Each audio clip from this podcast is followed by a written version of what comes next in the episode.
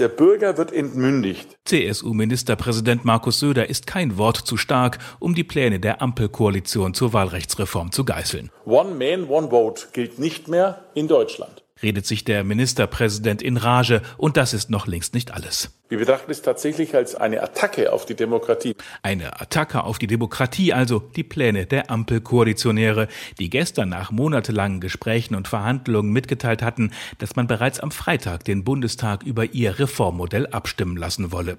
Die Co-Vorsitzende der Grünen-Fraktion Katharina Dröge nennt das nach 10 Jahren Debatte heute im Deutschlandfunk längst überfällig. Dass das so eine Hängepartie war, das verstehen die Menschen nicht mehr. Und gerade weil uns das selber betrifft als Abgeordnete. In allen Fraktionen gibt es Kollegen, die sich dann fragen müssen, sind wir noch mal dabei? Gerade deshalb schulden wir das den Menschen zu sagen, hier schaffen wir was. Und ich bin sehr optimistisch, dass wir das als Ampelfraktion jetzt auch schaffen. Die Ampelfraktionen wollen die Zahl der Abgeordneten künftig auf 630 deckeln. Sogenannte Überhang- und Ausgleichsmandate sollen abgeschafft werden. In Zukunft zieht nicht jeder erstplatzierte Direktkandidat eines Wahlkreises automatisch in den Bundestag ein, sondern nur, solange dies durch die Zweitstimme gedeckt ist.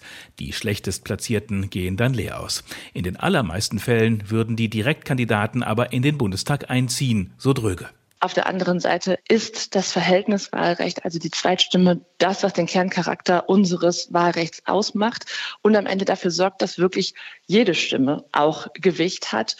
Und deswegen sagen wir nur da, wo es wirklich knapp ist, die schaffen es vielleicht nicht, aber das sind in der Regel auch Wahlkreise, wo auch andere Kandidaten antreten, die stark sind und dann zum Beispiel über die Zweitstimme in den Bundestag einziehen. Es gehe hier nicht um eine kleine Zahl von Einzelfällen, kontert CSU-Chef Söder, dessen Partei in der Vergangenheit besonders viele Überhangmandate erzielte.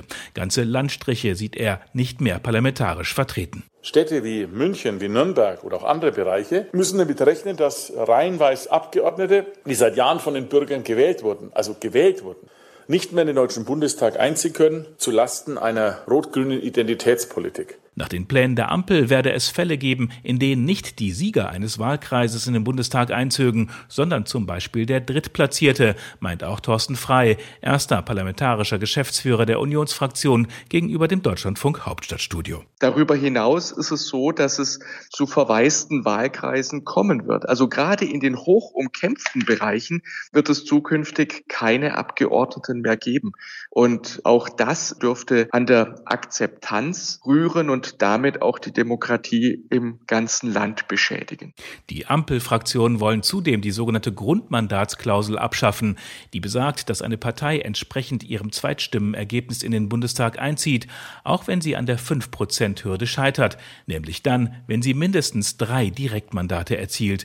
Die Linke kam bei der letzten Bundestagswahl auf 4,9% und profitierte von der Regelung.